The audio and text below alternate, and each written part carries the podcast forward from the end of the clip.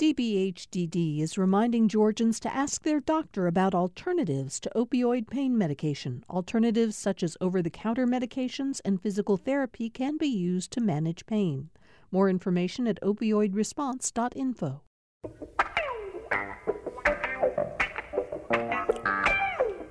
Welcome to Political Rewind. I'm Bill Nigut. As always, I'm glad to have you with us today. Let's get right to our panel because we have a lot to talk about. It's Tuesday which means that uh, the Atlanta Journal Constitution senior reporter Tamar Hallerman is my partner on the show today. Tamar, how are things going?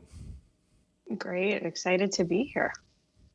Yeah, we're always glad that you're here. Um, we you did a major takeout, a major piece on the 1996 Olympics in the Sunday paper and the heritage, the legacy that they left uh, for us, both good and bad. And I want to talk with you a little bit about that later in the show. So uh, we will get to that at uh, some point. We're also uh, glad to have uh, with us Mariela Romero, the Community Empowerment Director for Univision. And uh, as I always like to say, the winner of far more Emmy Awards for her work on television than I could ever hope to have. How are you, Mariela? Good morning. How are you, Bill? Glad to be here with you. Uh, glad to have you. And one of the reasons it's particularly good to have you here is we're going to talk about uh, stories that really speak uh, to your constituency in a big way. Some issues that uh, Joe Biden is facing, criticism he's facing for the way he's been handling the border, and a story the AJC reported this week on um, how hard it is to find representation, legal representatives, if you are facing deportation here in the state of Georgia. We will get to that and more a little bit later. Uh, Representative Terry Anulewicz, Smyrna, Democrat from Smyrna, is here. She's already been out walking her dogs uh, this morning. How, what, what, what, tell us about your dogs, Terry. Oh, we have two wonderful dogs. We have a nine-year-old. These are specific bird dog breeds that my husband has found. We have a wire haired pointing griffon. She is nine. If like the eight people out there listening, they're like, yeah, wire haired pointing griffon. and then we have a puppy. We have a seven month old Boykin Spaniel. And I've learned that if they get a long walk in the mornings, I can be much more productive the rest of the day. well, that's good. We're glad you're ready to, uh, to give us uh, your best thinking about the issues we're going to discuss on Political Rewind today. Uh, and Julianne Thompson. Uh, Republican strategist, longtime activist in Republican Party politics here in the state of Georgia who has just moved. Who? How quickly did you sell your house, Julianne? I sold my house in two days. Sold it in two days and closed ten days later. So it's it's been a very chaotic two weeks, um, but it's very good to be here, and I appreciate you having me. Thank you. Oh, sure. Well, and the reason, you know, I, I wouldn't, I might not have asked you that question um, because that's your personal business. But it really does speak to what we're mm-hmm. already aware of, and that is the housing market is on fire, uh, certainly in metro Atlanta as well as major cities across the country. And what happened with you is a perfect example of that. It is. It absolutely is. And I think that the beginning of the summer in May, it was just this, they, they're calling it magical May because things would be on the market less than 24 hours and people would be coming in with offers over the asking price and then June and into July, it was still very strong. But as I think we get into the fall and people are, kids are going back to school, I think things are slowing down just a little bit. It's still going to be a good market for sellers, but things are slowing down a little bit. And I'm, I'm happy that I sold when I did. Well, uh, congratulations on that. Um, Tamar, let's talk politics. We've been spending an awful lot of time, f- for good reason, talking about uh, COVID and the surge here in Georgia uh, for the last few days. I'd love to start with politics today, especially because we have a brand new poll from PPP, Public Policy poll, Polling, which is an acknowledged um, sort of left leaning polling agency, but that doesn't mean that we shouldn't pay attention to their data. And of course, the headline, I think, from the poll is that Herschel Walker, who may or may not actually be on the verge of announcing he's running for the Senate in Georgia, uh, comes out with the highest favorability rating of any candidate, and that's among both, both Democrats and Republicans. Um, and uh, something like three quarters of Republicans have a favorable view of him, according to the poll. And even in the larger poll uh, pool of Democrats and Republicans, his favorability ratings are at 41%. His unfavorables are at 28%. So it's astonishing, but also not surprising that a football hero would be performing so well at this stage. He's not in the race yet. Sure, um, but but that those have to be numbers that that scare people like Latham Saddler and and Gary Black, and they certainly have their work cut out for them. They're going to have to hit Walker and hit him hard to try and define him in the eyes uh, right now of Republican base base voters who, as you mentioned, love Herschel Walker, as we can see. But I mean, the poll shows that they also have to be very very careful because you know, uh, Herschel Walker seems to have, you know, not quite the endorsement, but Trump has been saying how, you know, mm-hmm. encouraging Herschel to run um, and has made clear that he's going to back him. And with 83% of the, the Republican based voters here in Georgia still supporting Donald Trump, uh, that, that leaves it you know that's a hard job for somebody like Gary Black or Latham Saddler or, or Kelvin King. You know, define your opponent, um, but also make sure to not run aground of all those Trump voters. Yeah, by the way, that 83% favorable among Republicans for Donald Trump was also a number that PPP found in its polling. But Julianne, I, I would think there's got to be a good news, troubling news story here for Republicans. Um, Herschel Walker, wildly popular, but so far his candidacy is basically a mirage. He hasn't talked about issues. He hasn't even uh, claimed that he is going to run. And I think the number that really suggests that there could be some problems for him is that you, when, you're, when they were asked whether they had a favorable or unfavorable opinion of Walker, 31% said they're not sure. And that's where Walker could find himself with a little trouble on his hands, don't you think? Well, I think the fact that this poll has been taken um, uh, an entire year, actually a, a, little more than a year before the election, um, and it's featuring a candidate that is not even a declared candidate in the race yet, and quite frankly, a candidate whom I believe, if he were in the race, I mean, it would it would be his to lose. Um, but I mean, Herschel, he is loved by the GOP, and and like I said, I think that the fact that this is taken so far out and he's doing so well in the polling without even being a candidate speaks volumes to his uh, his candidacy. I mean, he is popular with the GOP. He's popular with swing voters, with sports enthusiasts. He's he's absolutely adored by young male voters. Um, and I think if he runs, as long as he sticks to a Georgia focused message and the fact that he would be representing Georgians and issues that are important to Georgians as the only thing that he is beholden to, I have little doubt that he could easily defeat Warnock. Terry, the uh, let me give you one more figure here, uh, and then ask you to weigh in as the Democrat on the panel. If the candidates for U.S. Senate were Democrat Raphael Warnock and Republican Herschel Walker, who would you vote for? PPP asked. 48% said Warnock, 46% said Walker. That's certainly within the margin of error. Terry? Terry, are you muted? Yes, I'm so sorry. Yes, so right now Warnock is he he is he is ahead a little bit of Walker. He's more ahead of Loeffler. You know, her name is always in there. He's even more ahead of Gary Bat Gary Black. If you look in this poll at the Trump statistics of Trump favorabil- favorability among Republican voters, you've got 83% of the Republicans still think Trump is the bee's knees. So that indicates that they will probably gravitate towards whomever the Trump candidate is. But I really think that if Walker is the candidate. You know, Julianne mentioned he was going to have to, you know, run a Georgia-focused campaign. We're talking about someone who has not lived in Georgia for decades. He is he is a Texan, and so I think that that really adds an element of trickiness to having a Georgia-focused campaign when you are not actually a Georgian.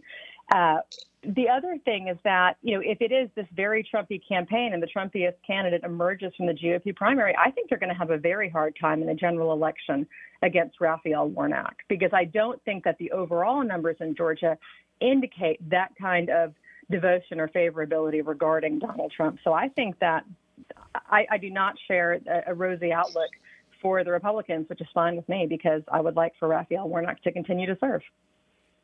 So, um, Mariela, let me bring you in and add another layer of data to our conversation about this poll. Uh, PPP found that um, Kelly Loeffler against Raphael Warnock runs just about the same as uh, uh, Herschel Walker against Warnock. Um, very little difference.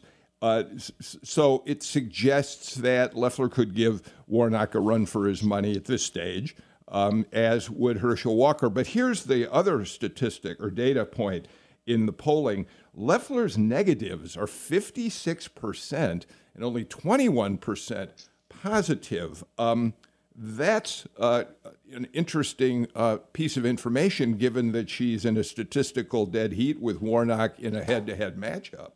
Yes, and that, that's very troubling for uh, a future for her campaign, the unfavorability that she has. But going back to Herschel Walker, I, I agree with Terry. He is not a resident. Uh, he, he, needs to start with that. Uh, remember that Ossoff uh, had some trouble when he first ran because he was not a resident of the district that he wanted to represent. So uh, I think the Democrats uh, could attack Herschel Walker on that. And I also think that uh, a matchup between Warnock and, and Herschel in a debate will be very interesting to, to see. Like, uh, remember Loeffler and, and Warnock, he sounded a little bit like very repetitive, saying the same thing on, uh, you know, socialist, socialist, socialist, like they, she didn't have anything else to say. Uh, and, and I wonder if Herschel Walker, even though he's a beloved figure, will have a narrative to combat how uh, Warnock is so eloquent, and it, it will be very interesting to watch. I don't know how much residency um, would play, you know, would be much of a factor this year. Uh, Marielle is absolutely right. That was the defining issue of the sixth district race back in 2017. Uh, but it really wasn't in Marjorie Taylor Greene's race last year in the 14th. And a lot of the, you know, that's a very deeply conservative district. And voters did not care that she had moved in after she decided to, to switch races. So I'm not convinced that it would necessarily be a huge factor for Herschel Walker. Um, what could be a huge factor, there's a lot of um, skeletons in his closet from the past that have started to come out. Um, he's been very upfront about his struggles with mental health, um, you know, which is a good thing, I think, in terms of political strategy and, and strategists talking to him. But at the same time, I think there are a lot of incidents that you're going to see opponents bring up, things like pulling a gun on his wife, um, you know, inflating his business record, um, allegedly. Um, and I think stuff like that could come out in a primary and continue to haunt him going into a general election. Um, Kelly Loeffler would be interesting to watch if she indeed uh, were to get in on this. You know, she has a track record that um, people would be able to pick apart. And especially when it comes to base Republican voters. And I'd love to hear what Julianne has to say about this. I mean, I think she angered a lot of voters when she did not object to the electoral Georgia's electoral college vote uh, back uh, on January 6th. She initially had indicated she was going to, but then after the the riots, uh, she backed off of that. And I think a lot of folks were angry about that. Julianne. that that, yes, yes, I think that that's true. Um, that what Tamar says is, is accurate about uh, a lot of the voters, the Republican, core Republican based voters being angry about that. I don't know that that necessarily translates into all Republican voters in the state of Georgia and certainly not swing voters. Um, but I, I think, I, I don't know what Kelly Loeffler is going to do, but I honestly see her as someone that would be running uh, in the next Senate race and not this Senate race. So I think she is a future candidate. I don't think she's going to run in 20, 2022, although I certainly don't speak uh, for Kelly Loeffler. Julianne, while, while, the ball's in your court, let me ask you what, about what PPP found in terms of Gary Black. Um, he's certainly, of the candidates who are announced so far, there are three of them, he's the best known name around the state as agriculture commissioner. He was a very he's been a very popular figure and certainly is known uh, because of his work in that uh, department. Uh, and yet, it's only like 15% of people had a favorable impression. Only 15%, something like 60 plus percent of the people polled didn't even really know who Gary Black is. He's already begun uh, going after Herschel Walker in a kind of a mild mannered criticism. Um, but what does this say to you about whether or not he can get the kind of momentum going he's going to need if he wants to be the candidate? Well, I I certainly understand the strategy, although I don't think it's a wise one for him. Um, Gary Black has always been known and considered in Republican circles as just genuine, honest, good man. Um, you know, really no controversy there, no skeletons in the closet. Um, he is a good man. And I don't think it's going to fare well for him to start attacking Herschel Walker um, out of the gate like this. And, um, you know, he's just, he's going to have to find a way to work on his name ID. But he is, you know, he is a, a much older candidate than than everyone else that we're talking about. And I think that the younger candidates are when it comes to the media, they're they're more exciting. They're more exciting to the electorate, and um, you know he he's got his work cut out for him where that's concerned. I, I just like to say, Julianne, I don't think there's anything really wrong with being older. Speaking as someone who is really older, but I take your point, Terry. Yeah, Gary Black's campaign, it's been interesting to watch because he is definitely running a much more traditional kind of campaign. And that is something that we really haven't seen, especially from statewide GOP candidates in the past several election cycles. And yesterday, I got an, I guess it was in the AJC, there was an article that I guess one third of Georgia's sheriffs have announced their endorsement of Gary Black in the Senate primary. And I pulled up mm-hmm. What those numbers were like. I was like, well, how many of them, you know, how many sheriffs are Democrats? Not that many, but I was you know, looking to see sort of how did this compare. And David Perdue had 90 sheriffs. So that is a bunch more. That's more than 30 more than I think Gary Black listed. And I'm wondering, hey, are these Republican sheriffs, what are they waiting for? And are they waiting to kind of see if Herschel Walker, are they wait, what are they waiting for? And, and I think that I think that announcement about his sheriff endorsements to me represented what we're seeing with a lot of the GOP right now at this primary. And I think they're they're almost in this waiting and this holding pattern, which I imagine has to be frustrating if you if you're you know a Republican who wants to get this moving along. But I thought it was interesting because he is Gary Black is running a very traditional campaign, and I don't know if as a GOP candidate you can run a very traditional campaign in Georgia anymore. All right. Before we get off this uh, this subject entirely, Tamar, and then Mariela, please weigh in. I want to point out a story that Mark Niesse dropped on the AJC website just a couple of hours ago. Tamar, you made the point that Herschel Walker has a lot of personal baggage based on his mental health uh, issues, which he's been very forthright about, but also some concerns about his behavior toward his wife and whatever. Well, Mark Niesse published this story. I'll read you the first couple of graphs. Potential U.S. Senate candidate Herschel Walker and his wife live in Texas, but she voted in Georgia's election for president last fall. The absentee ballot cast by Julie Blanchard raises questions about whether she was allowed to vote in Georgia while living in Texas it's illegal for non residents to vote in Georgia in most circumstances. Meanwhile, her husband was calling for prosecutions of voter fraud. Now, Niesse gets into the details of this tomorrow uh, and points out, you know, they, they claim to have a dual residence. They have a home in Buckhead. But Georgia law is pretty specific about where your residence, really primary legal residence, is and where you can vote Tamar. Yeah, I mean, that would certainly be a headache for him to have to answer for should he enter this race. And remember, he has not. he might not even be a candidate, but you know, it, it is a headache. But at the same time, I don't necessarily think it would be fatal. Um, this is reminiscent to me of some of the stuff with Lucy McBath and her husband, and you know, he has a house in in Tennessee, and where people were claiming homestead deductions and that sort of thing, and she was easily reelected. And so, um, especially having that Trump endorsement, I think he can get through this. If he so chooses Mariela? to. Mariela?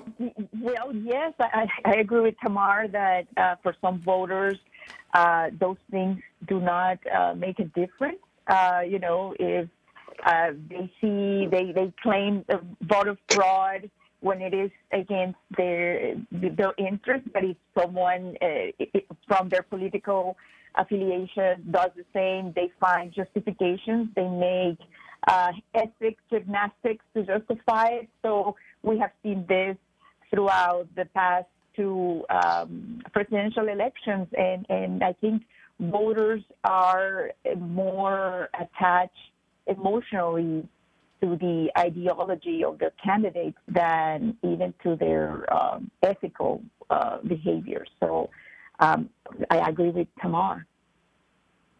Um, we should be, close out this portion of the conversation, the polling portion of the conversation, uh, Ju- Julianne, by pointing out that uh, the PPP poll shows that uh, President Biden's approval rating here is just about the same as his disapproval numbers 46 approve, 48% disapprove. That's basically a wash.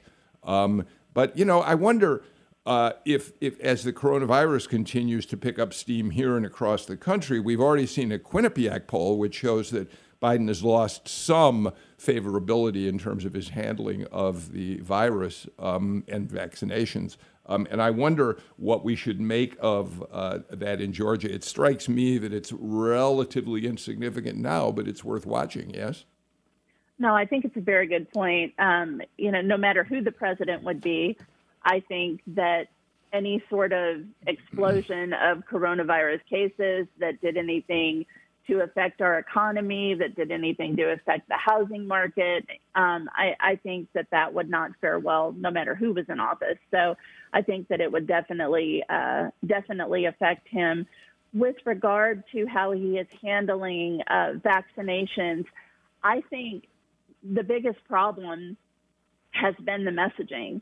And, you know, the, the fact that, well, we can get into this later, I guess, if you want to, but the fact that the, the CDC has, uh, you know, 40% of their employees are not vaccinated, and the president is calling for, uh, for various company, not necessarily companies, but calling for vaccinations and, you know, supportive of companies that mandate vaccinations. Yet the CDC, who is in charge of of the messaging on uh, COVID 19 does not require vaccinations for its employees. So I think that that's, you know, a, a very much a double standard. Um, Terry, let me give you a chance to respond on Biden, uh, and then I want to do a little bit of a fact check um, on on this notion. Um, it, it has been reported that public health officials are saying that 40 to 50 percent of Food and Drug Administration and Center for Disease Control, people are refusing to get uh, vaccinated. Um, uh, USA Today did a fact check on yeah. this. And I think what we'll do is, what, what, why don't we post it? I haven't had a chance to read through the whole thing, but I, I think there are some questions about the data. But Terry, let me let me go to you on the Biden question. Uh, there are Democrats who really believe that Biden has got to be tougher in pushing vaccinations uh, he seems to be starting in that direction, but but he's been under some uh, uh, criticism from some people in his own party for not being quite strong enough. And I definitely understand that frustration. So I have been down the anti-vaccine and the vaccine hesitancy rabbit hole for several years now since I started working on vaccine policy in the Georgia legislature back in, in, in 2019. And in Biden's defense, everything I've read about how you reach vaccine hesitant people, you really can't come down hard on them. It's, it's very, very hard. It takes a combination of empathy and presenting data and letting people come to their own conclusions. And that's all well and good when we're talking about parents trying to decide whether or not they want to delay the measles vaccine for their kids. But I think where the frustration comes from is that we are in a crisis right now, right? We are in this fourth wave of COVID that did not have to happen. We are a nation where anybody, you know, within Granted, I live in, you know, in suburban Atlanta, but I can think of four places within a mile or two of my house where I can go and get a vaccine right now. And I think that, you know, vaccines are available throughout the state of Georgia. I know that there are, you know, you do have issues. People are afraid of, of getting sick and missing a couple of days of work. There are valid reasons. Uh, but I, but I do think that what Biden is doing, his approach is actually very sensible. I think it is very sensible to say for federal employees, okay, we're not going to mandate this, but we've got to keep the government up and running. We've got to keep the government functioning. We've got to keep our employees safe. So you don't have to be vaccinated, but if you're not, you have to be tested. You have to wear a mask. I think that's perfectly reasonable. And I think that to Julianne's point, I think no matter who was in president, people were going to be frustrated with the leadership, and especially with where this is just such a unique situation because the Delta variant is so different. I almost feel like we should call it COVID 21 because it is a very different virus in so many ways from the original COVID 19 that we had all just become accustomed to dealing with. Um, okay, we're going to take a break. Julianne, just to uh, clarify uh, uh, your uh, claim, uh, w- which I understand the, the, the uh, reason you made that, that statement. What USA Today is reporting on that it is true that in May, Fauci reported in, in, a, in testimony in Congress that, that 40 to 50 percent of employees – uh, were he said pro- probably up to 60% of CDC and FDA employees had received the vaccine, but that they didn't talk about people refusing to get vaccinated. Uh, this was back in May, and CDC says it won't release figures on exactly how many people have been vaccinated uh, because the federal government doesn't require employees to report a vaccination status. So I just wanted to uh, um, uh, mentioned that the, numbers could be lower, uh, but we're just not quite sure about what they represent. Let's take our first break of the show and be back with more in a minute.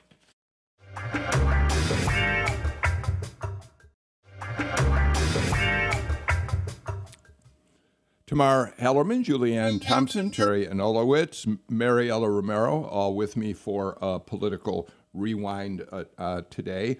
Um, so let's move on. Uh, I'd love to talk about immigration uh, for a, a, few minutes here because there are several stories that really stand out right now that we ought to be talking about. Mariela, I mentioned um, at, in the introduction to the show that we have now learned that um, Georgia is one of the worst states in the country when it comes to representation for immigrants who face deportation. Um, and, and that it is very difficult to find an attorney, an immigration lawyer, if you face deportation. And this, the statistics show that without representation, only about 3% of those who face deportation win their cases, whereas if you have representation, a vastly larger percentage uh, win their cases. What does that tell you about the state of Georgia right now? Well, uh, this is this might be eye-opening for many listeners in, in, in our audience here. Uh, is not uh, news for uh, our immigrant community here in in the state of Georgia. Uh, and one of the things is that unlike criminal uh, defend, defenders, defendants, I'm sorry, immigrants do not have a right to government-appointed counsel if they cannot afford private representation. Um, it, you know, it, this is something that we have known for, for many years. Another thing is that of the three courts, immigration courts in uh, Georgia, one is on the Stewart Detention Center. And to have attorneys uh, available there is very, very hard, very complicated. Also, another issue is the the cost uh, of, of, representation. Uh, many families before the pandemic, when uh, loved one was uh, detained, you know, everybody pulled together uh, and, and, contributed to to have an attorney representing their loved one. But the pandemic has also uh, impacted that and, and many families have lost their jobs. They're not making ends meet. And, you know, to add legal costs that is very, very, very hard, uh, hard and, and costly, well, is, is nearly impossible So those figures in, that problem um, is not news to to our community, but it might be eye opening for for the larger public. Uh, according to uh, uh, your colleagues who, who reported this at the AJC, there are something like 40,000 plus pending deportation cases in the state. Only 15,000 of those people have lawyers, which means your odds of being represented are about 39%.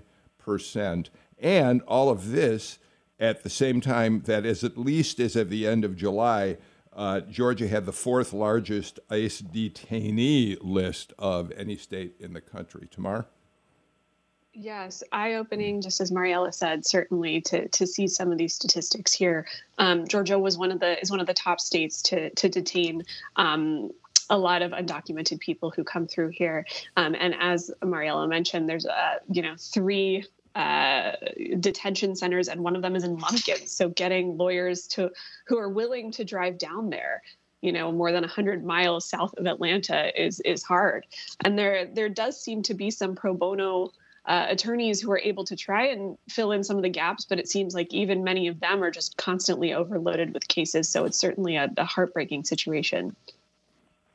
Um, Teri, there's an organization or there's there's an entity called the Executive Office for Immigration Review. I'm not familiar with it, but uh, apparently they list attorneys who are available to give pro bono services for um, detainees, among the other things that they do. and the AJC found there were only three pro bono lawyers listed in the state of Georgia for people to turn to. Uh, Teri, weigh in, and then Julianne. No, that's exactly right. It's, it's, a, it's a troubling thing. I mean, pro bono, there, there are never enough pro bono attorneys, period, full stop in Georgia. But this particular issue, and we know that Georgia has a very high population of detainees. We know that it sounds like, you know, there's this 14% rate of representation, which is astonishing low, astonishingly low given the number of of people who who need help and given the barriers. I mean, representing yourself, you know, the article has data on those points also, and, and you are highly unlikely to be successful in these immigration courts if you are representing yourself. And so it is a, you know, it's, it's a, it, it's a really vexing thing because there are not enough pro bono attorneys to go around. There certainly aren't enough who are willing to go to these more remote parts of the state. And I think it's a real problem for these individuals. Well, there's there's definitely not right. Can you hear me? Yep. Okay. There's yeah, go definitely, ahead. Yeah, there's definitely not a large selection of attorneys that do pro bono work uh, for immigration here in the state of Georgia. Um, I, I think this is an opportunity for um, a nonprofit organization that would provide that sort of legal representation um, for for these type of cases, and it makes me think of my my friend Charles Kuck, who uh, who does a lot of mm-hmm. immigration uh, law, he and I don't always agree on a lot of issues, but he is one of the finest men, um, one of the finest attorneys in the state of Georgia, and it makes me think about all the hard work he does. But I do think it is an opportunity for a nonprofit, and it is the type of work that um, that I think that there would be a large donor base for. Uh, Mariela, go ahead. Yes, to that point, Julianne, there are uh, organizations that offer pro bono representation. Uh, the Latin American Association has a legal department.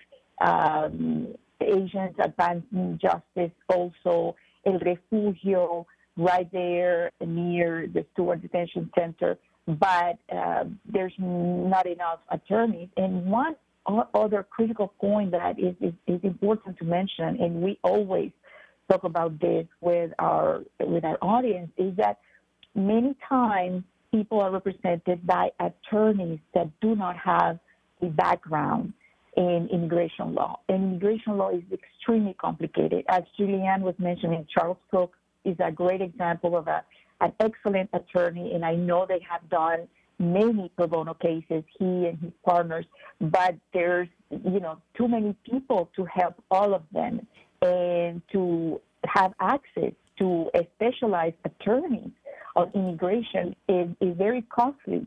And uh, many times uh, people just think that any attorney can do immigration. Many, uh, you know, good-hearted attorneys are also trying to help and see, yeah, I, I can help, and then they find themselves that trying to uh, understand the nuances of immigration law is extremely complex. You know, it strikes me um, that whether you are uh, one of those who thinks that people who come into the country illegally should, in fact, be deported, that that's the best outcome for many of them, or whether you really want to find a path for them to be able to stay, we, we all believe in due process, I think. I don't think it necessarily is a Republican or a Democratic issue. At least that's the way it strikes me, Tamar. Yeah. Um, and I think the the issue is this is an area that there's long been such policy gridlock over. So even just figuring out how to clear the backlog of immigration cases, for example, how many more immigration judges do we want to hire?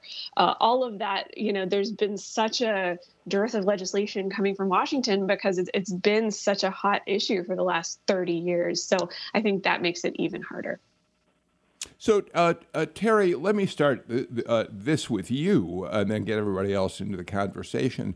Um, President Biden under a lot of fire from many immigration advocates for the way in which he's been dealing with uh, border uh, issues. Um, and and it, it, goes to show that whether you're a Republican or a Democratic president, uh, you're going to find yourself mired down with trying to find solutions for an intractable uh, problem. Uh, you know, President Obama was kind of the uh, became uh, was heavily criticized for the number of people who he sent back across the border. President Trump, of course, was demonized by many people for some of his actions, and now President Biden faces similar pushback. Um, one of them is over Title 42 which was um, the Trump order, which did call instead of people who came to the states looking for refugee status, instead of being kept held here, were being sent back immediately. Uh, I think uh, many progressives expected that President Biden would overturn Title 42. He, in fact, has not done that at this point. That's just one of the areas where he is getting real pushback from some of his allies. Teri? Uh, yes, I think that he is getting pushback on this. I don't think the pushback is unreasonable, given that this was Title 42 is one of the more onerous things regarding immigration that is a legacy of the Trump administration. And I think, again, we're, we're talking about this issue of volume. And I feel like, you know, Biden is, he wants to do things deliberately. He wants to do things with that are policy driven. And I'm, I mean, I'm optimistic and, and convinced that he is committed to overturning this. I think there is just this issue of dealing with the volume of folks who we are dealing with, dealing with this on top of the spike with the Delta variant and the fourth wave of the COVID 19. I think that, you know, obviously there are people in the government and the federal government whose entire jobs are to figure this kind of thing out. But I, I do think that there is a COVID and a coronavirus impact for why there is a delay in moving forward with overturning Title 42. Uh, Julianne, uh, it, again, talking about another issue the Biden administration is facing that Trump was heavily criticized for. Here's the lead from a story in this morning's New York Times. The Biden administration is violating the terms of a long-standing court settlement that requires certain protections for migrant children in government custody, lawyers said in a motion filed Monday, yesterday, in federal court. The filing describes, quote, shockingly deplorable conditions at two emergency shelters set up in Texas this year to help house a record number of children caught crossing the border with Mexico. Um, and the Biden administration had been under court order to find safe, clean uh, places for these children to be housed. Uh, Julianne and then Mariela. Uh, yes, I like like people have said. Uh, this is a very complex issue uh, when it comes to immigration, but regardless of how you feel the best path is to deal with this issue, children should never be in a circumstance where they have unsafe conditions or dirty conditions. I mean, this this should never happen. And so, no matter who the president is, they need to step up to the plate. Biden needs to to make sure that this is taken care of. Um, I think that Vice President Harris has been under a lot of fire because of the way that she has handled uh, the border crisis. And, you know, so I, I think that this is just very telling in the fact that this is something that needs to be handled. It's something that needs that we don't need more kicking the can down the road. We need to handle this issue. But no matter what happens, we can never make excuses for poor living conditions for children or, or any human being. Marielle, I want to give you the last word on this before we break. But here's the depressing thing about this. It feels to me like we could be, except for having the name Biden instead of Obama, Biden instead of Trump, Biden instead of Bush, we could be doing these same stories every year for the past couple of decades and doing them into the future, Mariela, that people are not solving this problem. Absolutely. You are correct, Bill. Hmm. Immigration is the problem that nobody wants to solve. Nobody has the political will to solve. Everybody makes promises during their campaigns that they're going to do it, that it's easy. But when it comes to really implementing it, uh, nobody has the will to do it because this is a very complex issue. There are solutions. There are brilliant attorneys who have, economists even, who have made the case why we need immigration reform. It's going to be good for the country but the political will is not there because sometimes immigration, I think, not sometimes, most of the time, immigration is toxic. But one clarification I wanted to make, Bill, is that Title 42 is not something that the Trump administration created. It is a statute on immigration, uh, on our on our current laws, that provides the U.S. government with the sole discretion to expel or expedite the deportation of a foreign national in U.S. territory. What the Trump administration did is that they took a 1944 um, health public health statute uh, to indefinitely uh, put oh. Title 42 in place because of COVID. And what the advocates are saying is that there are ways to do this science-based uh, solutions to not deport people under 42 and still prevent the, the spread of uh, COVID-19. Uh, so thank you for uh, clarifying it. It had already been on the books. It's just the Trump administration uh, used it, uh, activated it because it, with the uh, their rationale being uh, people were coming into the country with COVID 19. Got to get to our final break of the show. We'll be back with more in a minute.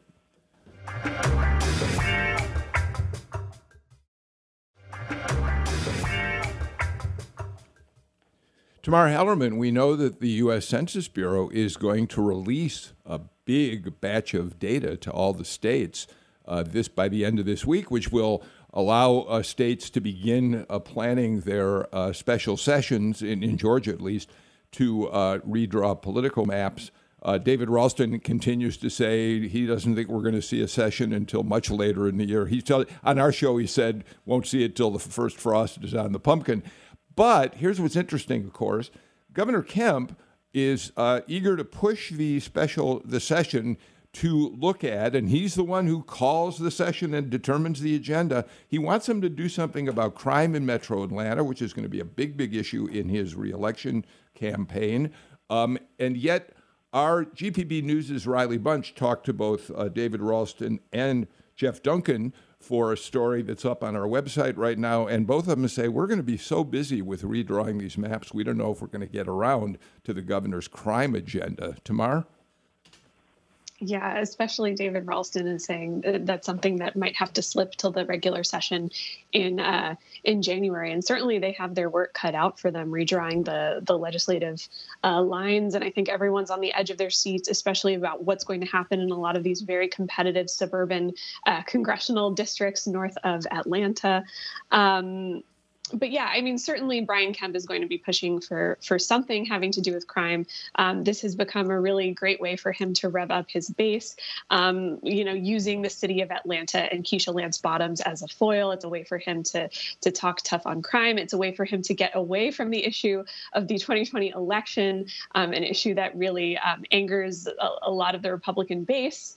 And so this is an easy way for him to to circle the wagon. So it's it's not surprising that he would want to focus on their issue. There does seem to be an interesting bit of um, you know different ideas swirling around the Republican Party in terms of what they want to do uh, to tackle crime. And I know Riley addresses this in her um, in her story.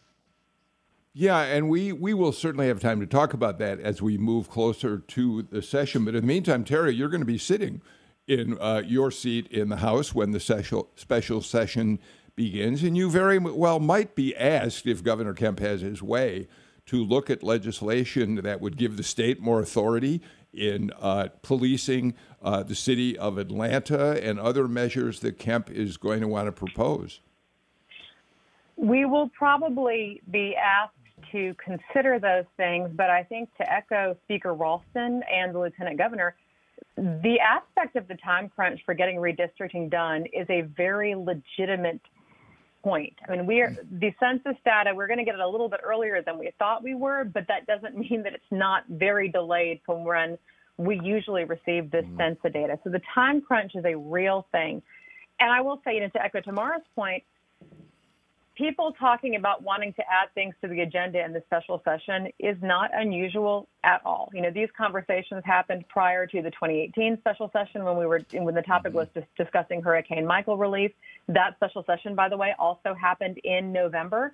And I know at that point I had to send my family on ahead of me down to our annual Thanksgiving gathering down in New Orleans. I think that that is a that's a real concern also for people who, you know, we we know we're going to have a lot on our agenda at the General Assembly, and we know that crime, whether it is in Atlanta or in Albany or wherever it is in the state, that merits some substantive substantive discussion and policy discussions and policy debates on how we as the General Assembly deal with that issue.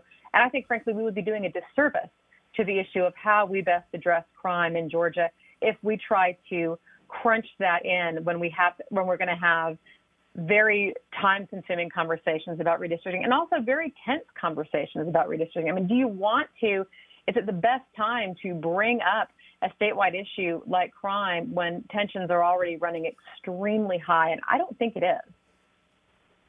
Um, Julianne, one of the reasons, of course, that the governor can really hit hard on crime in Atlanta, particularly, is there something of a vacuum in terms of dealing with crime in Atlanta? Now that Keisha Lance Bottoms isn't for running for reelection, uh, it, it isn't uh, something that she has been as verbal and outspoken uh, on as she might have been if she were running for reelection. There are people who feel that she has not quite grasped the urgency, at least in the way she talks about it publicly, and Kemp is criticizing her for that over and over again. Well, yes, and you have um, you have Buckhead you know, trying to become its own city and everything uh, surrounding the situations going on with public safety in that community uh, driving that particular issue. But this is not just red meat for the base of the Republican Party. I just wanted to make sure that I clarified that that this is not just about the base of the Republican Party people all around the state of Georgia want to feel safe, whether they're Republicans or Democrats. People want to feel safe. And I do think that this is a very important issue to everyone. Um, that being said, whether or not this is something that's going to be dealt with this uh, special session or not, I I really don't know. But I would think at least the discussions would begin.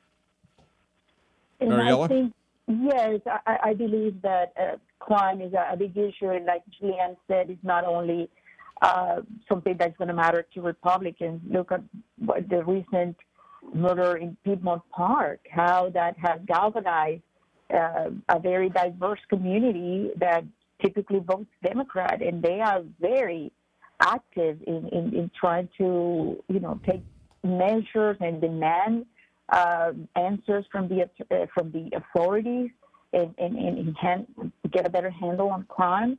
Uh, also, in, in our community, we have been recording more cases of uh, violent cases in, in our own community. So this is a an issue that uh, is, is important to every voter.